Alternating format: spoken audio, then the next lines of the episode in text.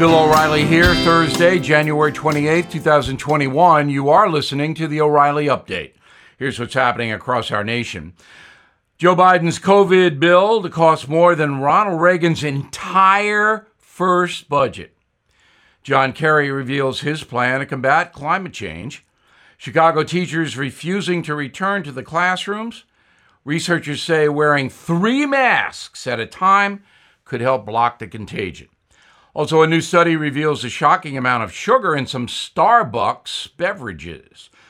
Also ahead, is the impeachment trial dead? But first, President Biden's proposal to defeat the contagion will cost more than the entire federal budget of 1981. Biden's $1.9 trillion package includes funding for more vaccines and the deployment of troops, National Guard, to distribute the medications. January's COVID figures are the worst yet, 79,000 Americans losing their lives so far this month. White House climate czar John Kerry outlining the administration's plan to reduce carbon emissions, including new regulations on fossil fuels, rejoining the Paris Accord, and converting the entire fleet of federal cars and SUVs to electric vehicles. The proposals come with a $2 trillion price tag, which the feds will add to COVID, so that's $4 trillion in spending announced this week. By the way, John Kerry has a private jet. Chicago Mayor Lori Lightfoot canceling her plan to reopen the city's public schools after the teachers' union threatened to walk out. More than 350,000 children in the Windy City have been home since last summer. Educators claim local leadership has failed to provide adequate safety precautions, even though the CDC says there is little danger of COVID transmission in the schools. Health experts at Virginia Tech suggesting 3 face masks at the same time. Researchers claim the triple layer could increase protection from COVID. Hazmat suits, anyone? I'm up for that. A report from the UK says a 20-ounce hot chocolate from Starbucks, as well as a few other drinks there, contain at least 23 teaspoons of sugar. That's more than 800 calories per cup. If you don't feel like spending 90 minutes on the treadmill to burn it off, you might order a cup of black coffee.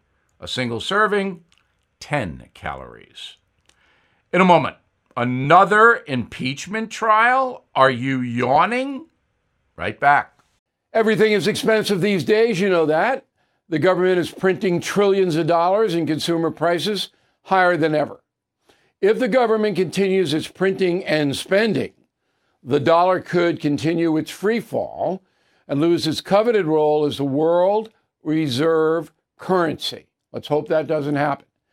But there are a few things you can do right now.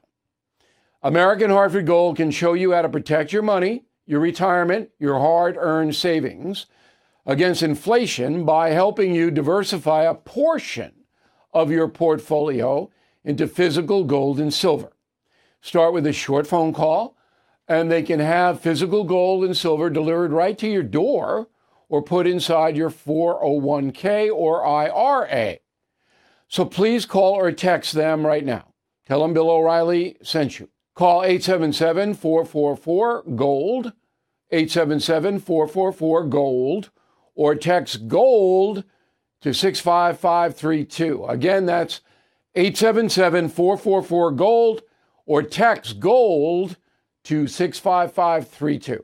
Time now for the O'Reilly Update message of the day, an update on the impeachment trial in the Senate, set to begin on February 8th. So, Chief Justice John Roberts is mandated to preside over that trial in the Senate, but Judge Roberts says, nah, I'm not going to do it. I don't want any part of it, so I'm not showing up. Now, the Constitution is kind of murky here because Donald Trump is no longer president, and Chief Justice Roberts says, well, he's not president, so I don't have to show up. And he's not going to show up. So that means that Senator Leahy, 80 years old, a progressive from Vermont, will preside.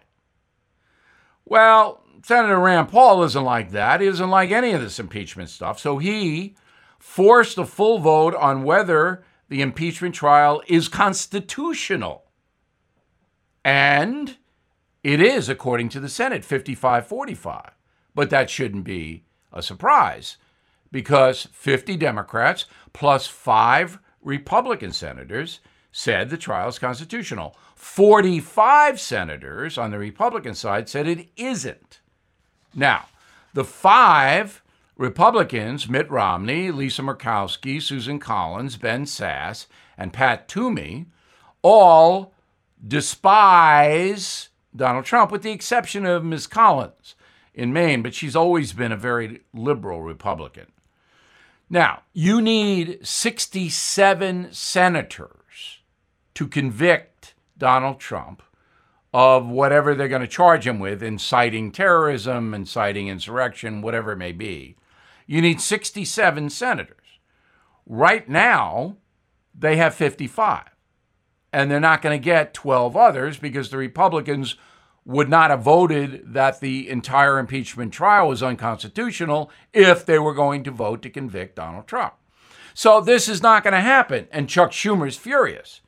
He is absolutely livid because he wants to put a stake through Donald Trump's heart. Now, I'm saying that in a proverbial vampire analogy for all you media matter kooks out there.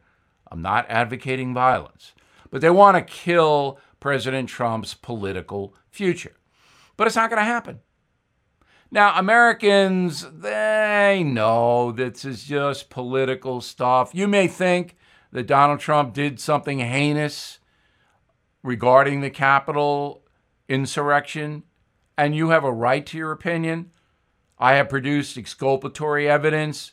I would not vote to convict Donald Trump if I were a senator, and I'm not doing that on political grounds. I mean, I don't think that he did want any violence. He's not that kind of guy, as I write in the United States of Trump. Anyway, what will likely happen is the Senate will vote to censure Donald Trump. It doesn't mean anything. Donald Trump doesn't care about that. And it'll all go away, just like the first impeachment went away.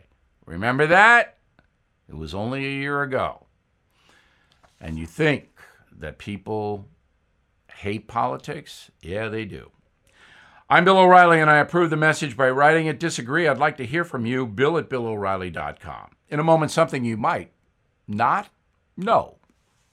Ryan Reynolds here from Mint Mobile. With the price of just about everything going up during inflation, we thought we'd bring our prices down. So to help us, we brought in a reverse auctioneer, which is apparently a thing.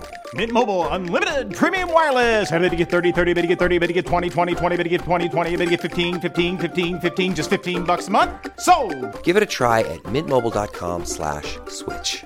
$45 up front for 3 months plus taxes and fees. Promo rate for new customers for limited time. Unlimited more than 40 gigabytes per month. Slows full terms at mintmobile.com. Now the O'Reilly Update brings you something you might not know. Each year, Americans spend more than $23 billion on over-the-counter drugs. That number increases annually by 10% and will top $30 billion in the next decade. For folks looking to avoid a visit to the doctor, here are the most popular medications in the USA that do not require a prescription. First up, laxatives. There are more than 50 brands available. If your digestive system needs a little help, the drugs are commonly used for children and the elderly, racking up $5.5 billion in purchases each year. Next, eye drops. Sales of over-the-counter eye care products quadruple during the allergy season and the dry winter months. Americans are also buying sleeping pills in record numbers. Doctors say 1 in 4 people suffer from insomnia. 10% of adults report difficulty falling asleep every single night. Oral care next. Pharmacies selling millions of units of toothpaste, mouthwash, breath mints, and teeth whitening strips. It is the fastest growing market in the drug industry. Near the top of the list is skin care. That includes sunscreen, lotion, anti-rash medication, and burn cream. The number 2 spot goes to heartburn drugs. Americans pop Tums and other pills to soothe their stomachs after a big meal or a night of drinking or tension or somebody punches you. But stomach medicine is big. Finally, the most purchased over-the-counter drug in the USA, cough medicine. The treatments range from sucking on candy to sweet syrups. Sales topped $10 billion last year. If that number sounds like a lot, it's nothing compared to the prescription drug industry. That figure will hit $340 billion this year, much of that paid for by the federal and state governments. And here's something else you might not know. The abuse of cough medicine has created a new category at the pharmacy, behind-the-counter medication. Employees keep the cough syrup in locked cabinets to prevent theft. Substance abusers commonly use ingredients found in cough medication to manufacture illegal opioids, methamphetamines, and other drugs. Back after this.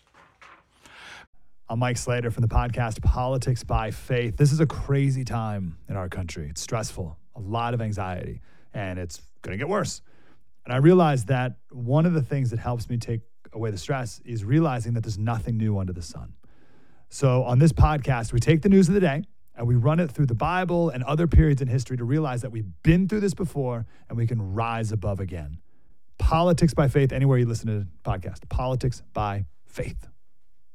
Thank you for listening to the O'Reilly Update. I am Bill O'Reilly. No spin, just facts, and always looking out for you.